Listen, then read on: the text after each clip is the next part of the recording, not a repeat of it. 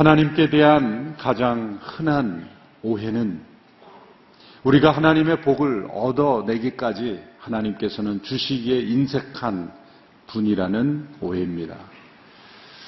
이렇게 오해하는 이유는 구약에 나오는 많은 율법 내용들이 하나님께서 마치 어떻게 하면 우리에게 복을 주시지 않을까 생각하면서 까다로운 조건들을 내거는 것처럼 보이기 때문입니다. 마치 이렇게 말씀하는 것처럼 느끼는 거죠.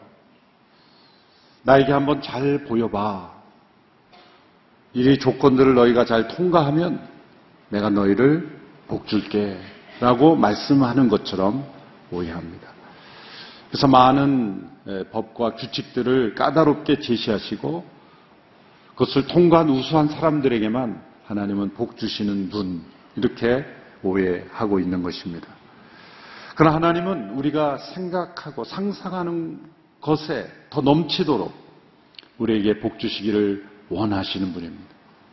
원하실 뿐만 아니라 열망하시는 분입니다. 그것을 우리가 믿지 못하는 것이 우리의 마음속에 큰 죄가 있다는 것이고 불신이 있다는 것이고 우리가 불순종 가운데 있다는 것입니다. 하나님은 태초 이래로 우리 모두를 축복해 오셨습니다. 여러 가지 모양으로 각양각색의 다양한 방식으로 우리를 복 주셨기 때문에 어떤 하나님의 복의 공식을 우리가 정할 수는 없습니다. 분명한 것은 때로 우리에게 우리가 원하지 않는 일들, 때로 받아들이기 어려운 고통스러운 일이 생긴다 할지라도 하나님의 계획은 저주가 아니라 재앙이 아니라 우리를 향한 하나님의 축복이라는 것이죠. 아이가 없어서 고통스러워하던 한나를 통해 하나님께서는 역사의 새벽을 깨우는 사무엘을 출생하게 하셨습니다. 남편과 두 아들의 죽음으로 고통스러워하던 나오미와 룻을 통해 하나님께서는 다윗의 조상이 되는 복을 허락하셨습니다. 이해할 수 없는 고난이 연속되던 요셉을 통해서 하나님은 이스라엘 민족을 구원하시는 도구로 사용하시고 예수님의 아름다운 성품을 보여주게 하셨습니다. 우리에게 일어나는 많은 이해하기 힘든 일들, 그것을 통해서도 하나님께서는 우리에게 하나님께서 허락하신 복을 주시는 하나님. 하나님의 결론은 복이라는 것. 그것을 우리는 믿고 의지해야 합니다. 그러므로 우리는 하나님으로부터 복을 얻어내는 것이 아닙니다. 하나님은 이미 우리에게 복 주시는 하나님이십니다. 아브라함의 자손들인 이스라엘 백성들은 하나님으로부터 복을 얻어내야만 하는 민족이 아닙니다. 아브라함을 택하실 때 주셨던 그 약속 자체에 하나님의 복이 다 담겨 있는 것이죠. 예수님을 믿는 것은 복을 얻어내기 위한 것이 아닙니다. 하나님은 그리스도 예수 안에서 이미 우리에게 수많은 신령한 복들을 약속하셨습니다. 에베소서 1장 3절의 말씀을 보십시오. 같이 한번 읽어보겠습니다. 시작. 하나님 곧 우리 주 예수 그리스도의 아버지를 찬양합니다. 하나님은 그리스도 안에서 하늘에 속한 모든 신령한 복으로 우리에게 복을 주시는 분이십니다. 그리스도 안에서 하늘에 속한 모든 신령한 복을 우리에게 주십니다. 그러므로 예수 그리스도를 믿는 이들에게는 복을 얻어내는 것이 아니라 이미 주어진 그리스도 안에 주어진 그 복을 확인하고 체험하고 누리는 일이 남아 있는 것입니다.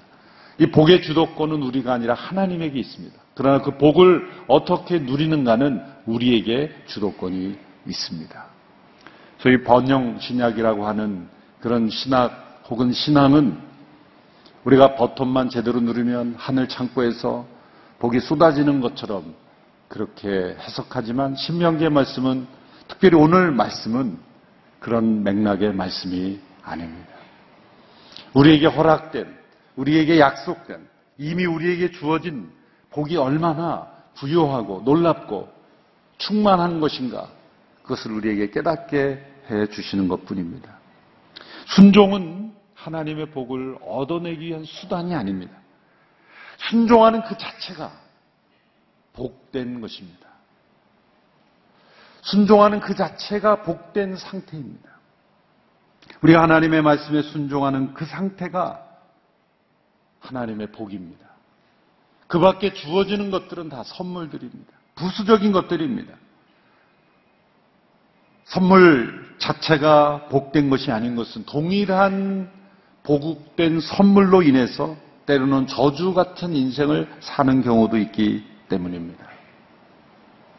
1992년에 미국의 유명한 요트 항해사 마이클 플랜트라는 분이 미국에서 프랑스까지 대서양을 횡단하는 예, 북대서양 횡단에 나섰다고 합니다. 그분이 탄 요트는 최첨단, 뭐 그 당시 최첨단 장비로 어떠한 그 바다의 파도도 견딜 수 있는 아주 견고한 그리고 잘 준비된 최신 장비로 무장된 그런 요트였다고 합니다. 근데 11일 만에 요트가 실종됐습니다. 대대적인 수색 작전이 시작이 되었습니다. 결국 어느 화물선에 의해서 포르투갈 앞바다에서 발견이 됐는데 항해사는 실종되었고 그 배가 완전히 전복된 상태로 발견되었다고 합니다. 웬만한 태풍도 견딜 수 있는데 그렇게 큰 태풍도 기후에 없었는데 왜 이 배가 전복이 되었을까? 그 이유가 발견되었는데 그것은 배의 균형을 잡아주고 지탱해주는 수면 아래쪽에 4톤이나 되는 큰 무게 그것이 어떤 이유에든지 떨어져 나간 것이죠. 그 요트의 안정성을 지켜줘 줄수 있는 것은 수면 아래에 있는 그 평형을 잡아주는 그래서 뭐 큰 배도 평형수라는 걸 넣지 않습니까? 그 배가 넘어지지 않기 위해서는 또 바람의 압력을 이기기 위해서는 수면 아래의 무게가 수면 위의 무게보다 더 무거워야 된다는 것이죠. 그 요트가 아무리 그 수면 위에 좋은 장비로 아무리 멋진 것들로 준비되었다 할지라도 수면 아래에 무게에 있어야 될 것이 떨어져 나가면 배는 전복되는 것이다. 우리의 삶에, 우리의 영혼에 무게가 상실되면 우리의 삶 속에 아무리 많은 선물들이 쏟아져도 전복되는 인생밖에 되지 않는 것이죠. 어쩌면 더 많은 것들이 우리의 삶 속에 쏟아질수록 우리의 삶은 더 쉽게 전복될 수가 있는 것입니다. 순종이란 무엇일까? 저는 이야기를 읽으면서 우리 영혼이라는 배의 평용수와 같다. 우리 영혼이 결코 넘어지지 않도록 무게를 잡아주고 지탱해주고 하나님께서 베풀어 주실 수많은 선물들을 누릴 수 있는 그런 영혼의 중심을 잡아주는 것. 이것이 바로 순종입니다. 우리가 순종하면 그때 우리가 순종하는 걸 보고 하나님의 복 주시는 그런 하나님이 아니라 이미 수많은 복을 우리에게 주시는 그것을 받아 누릴 수 있는 영혼의 준비를 가져다 주는 것. 이것이 순종입니다. 순종을 통해 하나님의 복을 받는 사람들의 모습을 오늘 본문에서 잘 묘사하고 있습니다. 첫째로 하나님의 복은 환경에 의해 좌우되지 않는 것이다. 환경이 아니라 순종에 좌우되는 것이라는 것을 가르쳐 줍니다. 2절, 3절의 말씀을 먼저 함께 읽겠습니다. 2절, 3절 시작. 만약 내가 내 하나님 여호와께 순종하면 이 모든 복이 너와 함께하고 너를 찾아올 것이다. 너는 성 안에서 복을 받고 들판에서도 복을 받을 것이다. 성 안에 있어도 복된 삶이고 들에 있어도 복된 삶입니다. 성읍이냐 들이냐 그것이 중요한 것이 아닙니다. 도시냐 농촌이냐 국내냐 해외냐 사람들은 어디 사느냐에 따라 어떤 환경에 있느냐에 따라 자신의 삶이 달라진다고 생각합니다. 장소나 상황보다 더 중요한 것은 어느 곳에 있든지 하나님께 순종하느냐. 그것이 복된 삶의 중요한 원리라는 거죠. 순종하는 삶은 상황에 이끌리는 삶이 아니라 상황을 이끌어가는 삶이 되기 때문이죠. 우리의 삶에 두 종류의 삶이 있습니다. 온도로 치자면 온도계와 같은 삶이 있어요. 그것은 현재 온도가 몇 도라는 것을 그냥 수치상으로 보여주는 거예요. 그 온도가 그냥 온도에 나타나는 거죠. 온도 조절기와 같은 것은 온도를 바꿀 수 있는 거예요. 현재 상황을 변화시킬 수 있는 그런 삶. 한 목사님의 광야의 삶은 축복이다라는 책 중에 이런 구절이 나옵니다. 광야의 길을 걷게 하신 분이 하나님이시라면 광야는 축복입니다. 광야는 사람이 살 수 없는 땅이요 버려진 땅이지만 광야는 축복의 땅입니다. 광야에서 발견하는 축복이란 무엇을 많이 가졌느냐는 것이 아니라 누구와 함께 있느냐는 것입니다. 하나님과 함께하는 순종의 삶이라면 광야 속에서도 축복인 것은 더 큰 기적을 경험하기 때문에 더 큰 하나님의 은혜가 임하기 때문이에요. 성읍에서도 복을 받고 들판에서도 복을 받고 환경이 변수가 아니라 순종이 변수다 라는 말씀이죠.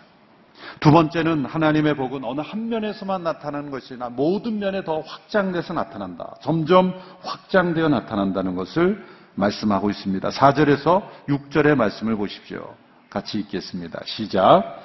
내 몸에서 나는 것이 복을 받을 것이며 내 땅에서 나는 것과 내 가축의 새끼 곧 소들의 새끼인 송아지들과 양들의 새끼인 어린 양들이 복을 받을 것이다.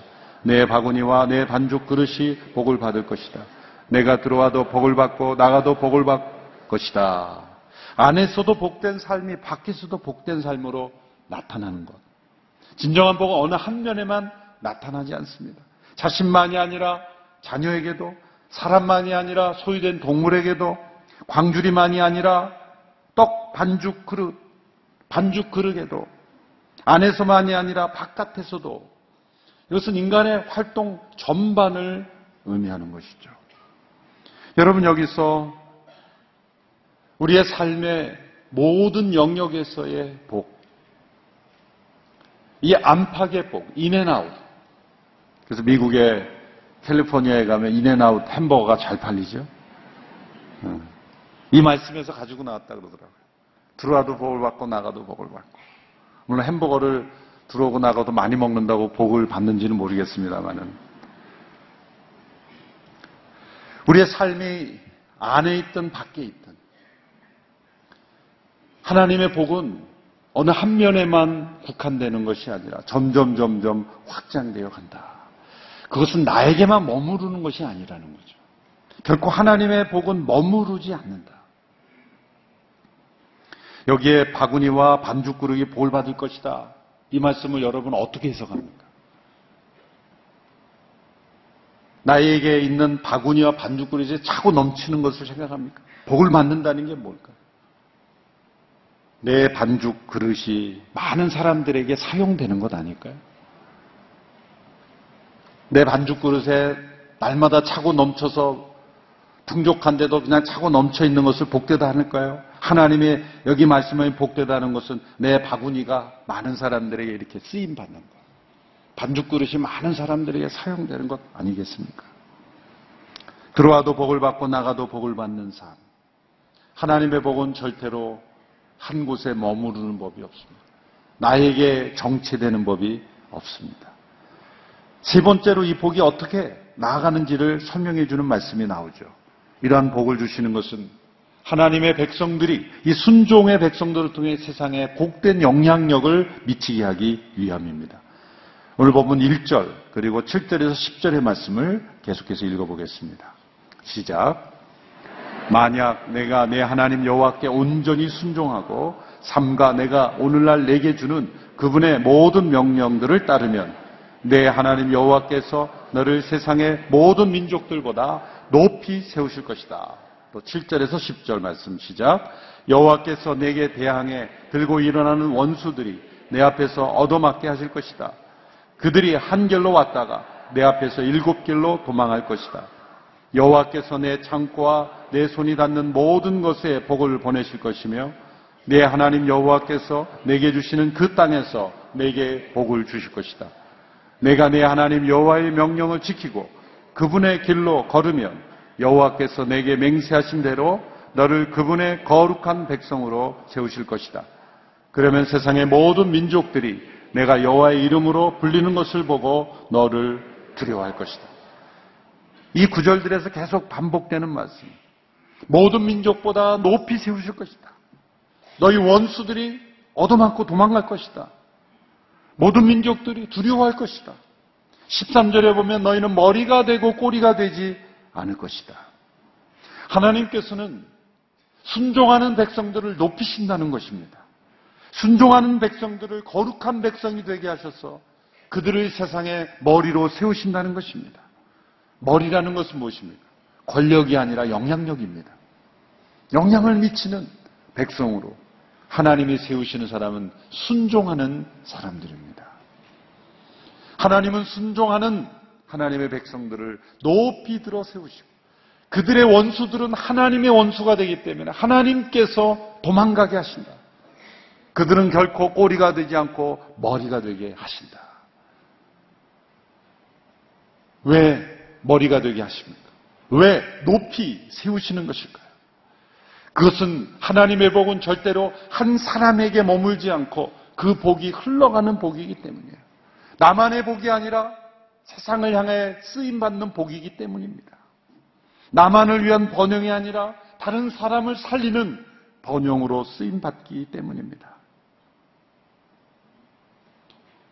머리가 된다는 게 뭘까요? 여러분, 우리의 뇌, 뇌가 어떤 기능을 합니까?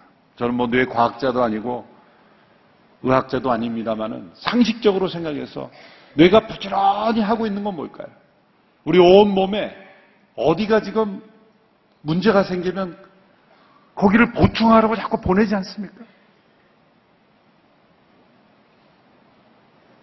우리의 온 몸의 한 부분이 어디에 상처가 나면 고통을 느끼는 것은 사실은 그 세포를 통해 뇌가 지금 온몸에 전달하고 있는 거예요. 손가락이 지금 찢어졌는데 저 손가락 하나 찢었다고 내가 잠 못 자면 되나? 그리고 내가 온몸을 재우지 않습니다. 너 손가락 저렇게 찢어졌는데 너 잠이 오냐? 자꾸 깨우죠.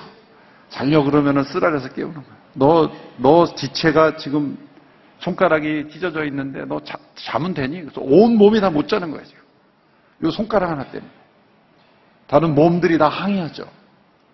아니, 저 손가락 찢었는데 왜 내 발이 못 쉬어야 돼? 나 발이 지금 아파, 부었는데. 나 지금 발 쉬어야 되는데 왜 저 손가락 때문에 못 쉬냐고 막 발이 불평하는. 그러나 뇌는, 머리는 어떻겠습니까? 아니야. 너 지금 손가락에 빨리 약을 발라. 걔를 진정시켜야 너도 쉴 수가 있어. 그럼 발이 피곤하지만 걸어가야 돼요. 약 있는 데로 가서. 아니, 나 지금 자야 되는데 발 아픈데. 그럼 뇌는 용납을 안 해. 아니야. 움직이게끔 만드는 거예요. 뭡니까? 균형을 맞춰주는 거예요. 온 몸이 다 평안할 때까지. 뇌는 계속해서 우리의 몸을 깨웁니다. 머리라는 건 뭘까요? 항상 전체를 생각하는 거예요. 머리라는 건 균형을 생각하는 거예요. 머리라는 것은 배분을 생각하는, 나눔을 생각하는 거예요. 하나님의 백성들을 높이 세우신 머리에 세운다는 게 뭘까요? 말만 하고 지시만 하는 게 아니에요. 우리의 몸으로 우리의 전 지체를 하나의 몸으로 생각할 때는 머리는 저 작은 상처 하나도 회복되기까지 절대로 쉴 수가 없는 거예요. 그 뭡니까? 연약한 지체를 향한 끊임없는 공급, 나눔, 그리고 섬김.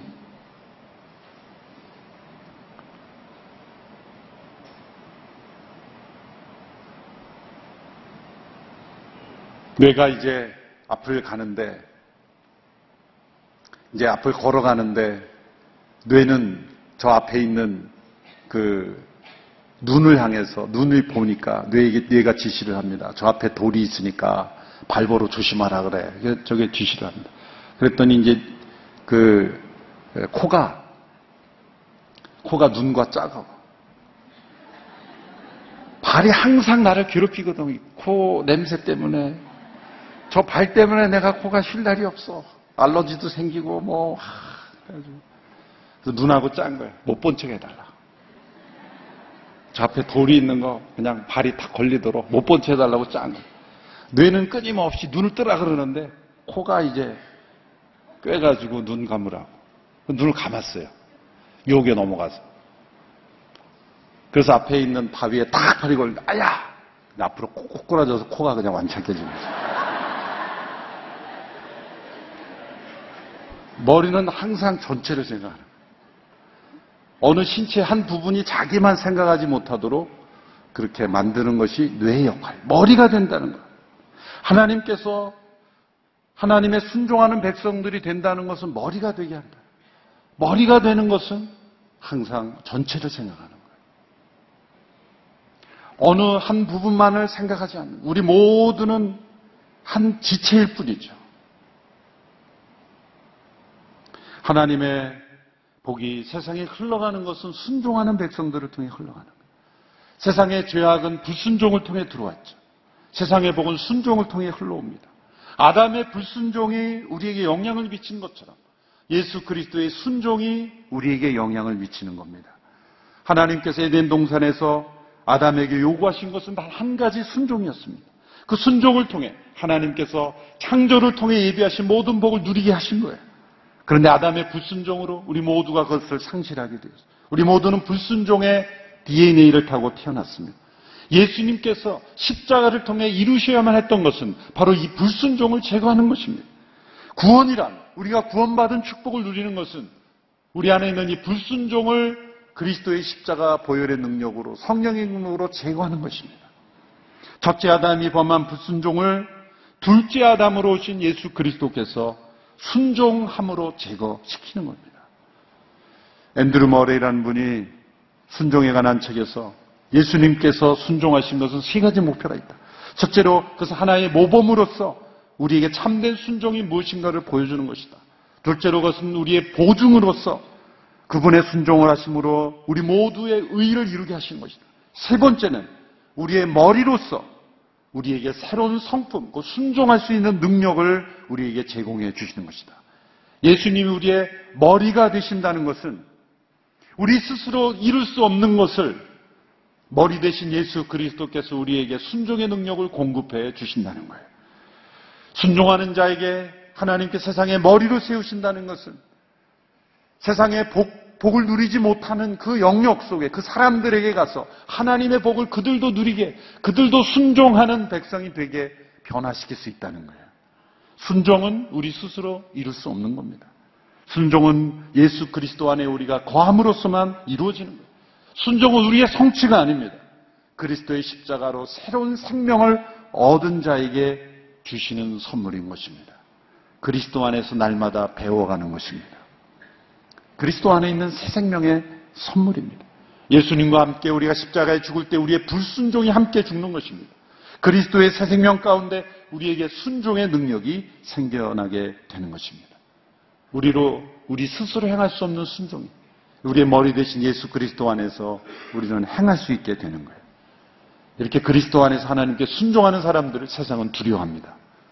왜냐하면 하나님이 함께 하시기 때문이에요. 하나님이 높이시기 때문이에요.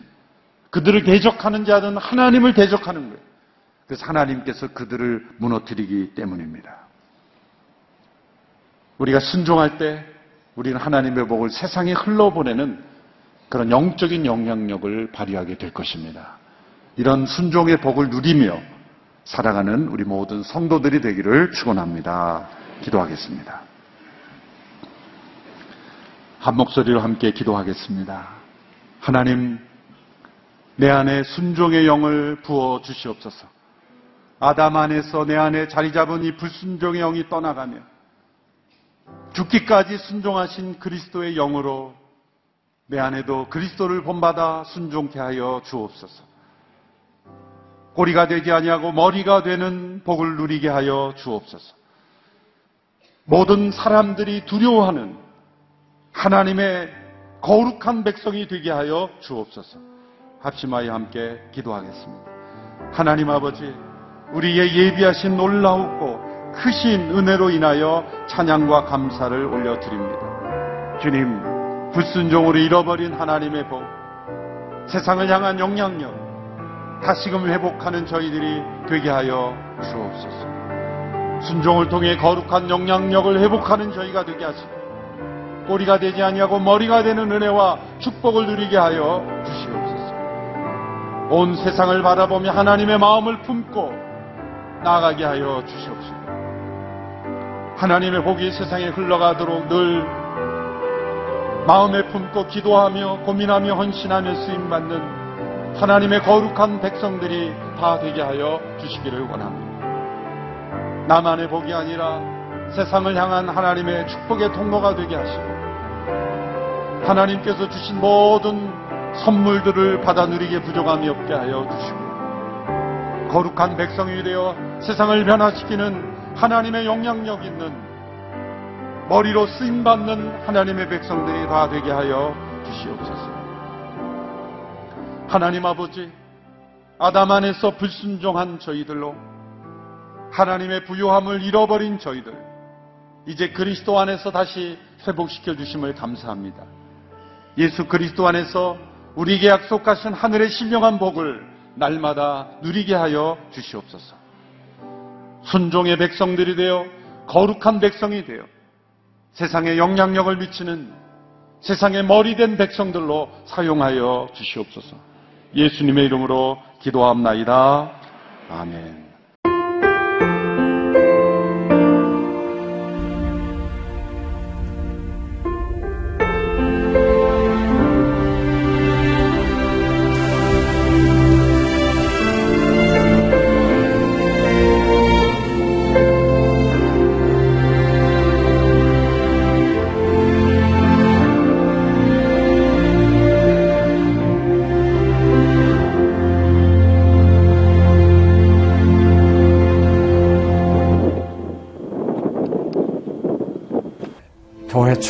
해서 일을 시작하려고 하는 그런 순간이었는데 전화가 왔더라고요.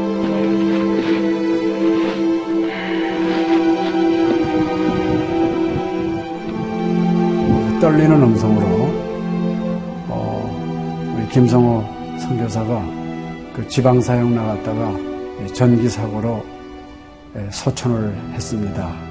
안 보이죠? 앞이 안 보이고 캄캄하고 막 하나님께 항의하는 기도만 나오더라고요. 하나님 이럴 수가 있습니까?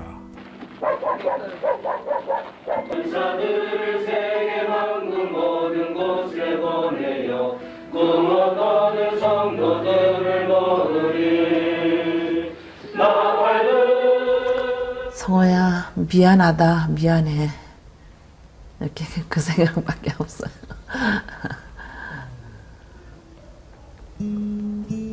잘못해준 거에 대해서 미안해요 그냥 예. 잘해줄게 이렇게 빨리 갈 줄 알았으면 좀 더 잘해줄 걸. 아이고, 내가 죽였구나. 내가 아들을 죽였구나. 몽골에 가라고 권했는데, 권하지만 않았으면은 아무 일도 일어나지 않았을 텐데, 걔가 살았을 텐데, 그 죄책감이 막 일어나더라고요.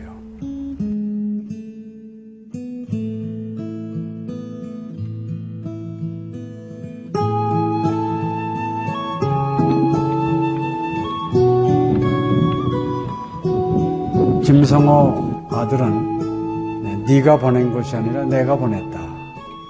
하나님께서 아들을 보내셨다고 하는 그런 음성으로 저희가 들려지는. 2000년도에 저희 아들을 그 울란바토르 날랑 공동묘지에 묻으면서 하나님의 속삭임이 제 마음에 있으셨어요. 예, 김여일아, 때가 되면 너도 와라.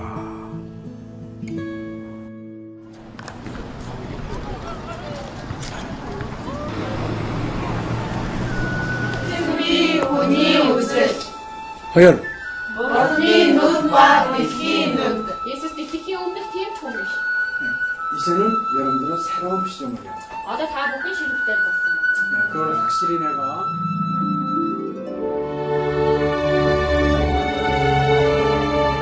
저희 아들 그 추모하는 에, 바로 이제 그 시기에 제가 그 CGN으로부터 연락을 받았다는 게 참 그냥 우연만은 아닌 것 같아요. 이 선교 현장에 그 교육 프로그램이 많이 빈약하기 때문에 TV 프로그램 같은 걸 통해서 그 조금 부족한 부분을 좀 보충했으면 하는 그런 생각을 늘 가지고 있었는데 아유 너무 참 좋다는 걸 느꼈습니다. 어, 이 하나님께서 또 저희 가정에 또 우리 제 사역지에 주시는 좋은 선물이 아닌가 저는 그런 생각을 좀 하게 되었습니다. одоо Монгол болохоор нэг яг христчсэн нэвтрүүлэг гэх юм бол нэг их байдаггүй. М, Тэр ганцхан зөвлөг ганцхан байдаг болохоор тэр нь ч гэсэндээ сая христнийг ингээд сайн үзүүлч ч юм уу тэ христийг яг шууд ингээд амжуулах ямарч боломжгүй байдаг учраас ярьж сонсож чадахгүй байсан мэд хүмүүс англи сурангаа судаан сурж байгаа учраас а тэрийг бас сонсоод ингэж уншаад тэтгэл хийж байгаа даа талархалтай нэт зүгээр ингээд нэвтрүүлэг гараагүй штэ тэгээд өхөө яа христчин бусад орнууд маань яаж мөргөл өрөвт юм өөр бас тхэн хүмүүс ямар хөө байдлаар хүлээж авдаг юм хөө байдлуудыг хүлээж авдаг байгаа юм. Монгол ирсэн СЖН-д нэвтрүүлгийнхаа даа тэгээ баярлаа. Тэг үнхээр их баярлаа. Тэг амжилт хүсье аа. Амжилт. Сургууль дээр ин телевизийг бидлсэн баярлаа. Маш гоё. хайртай шүү. 사랑해요. 감사합니다. CGN.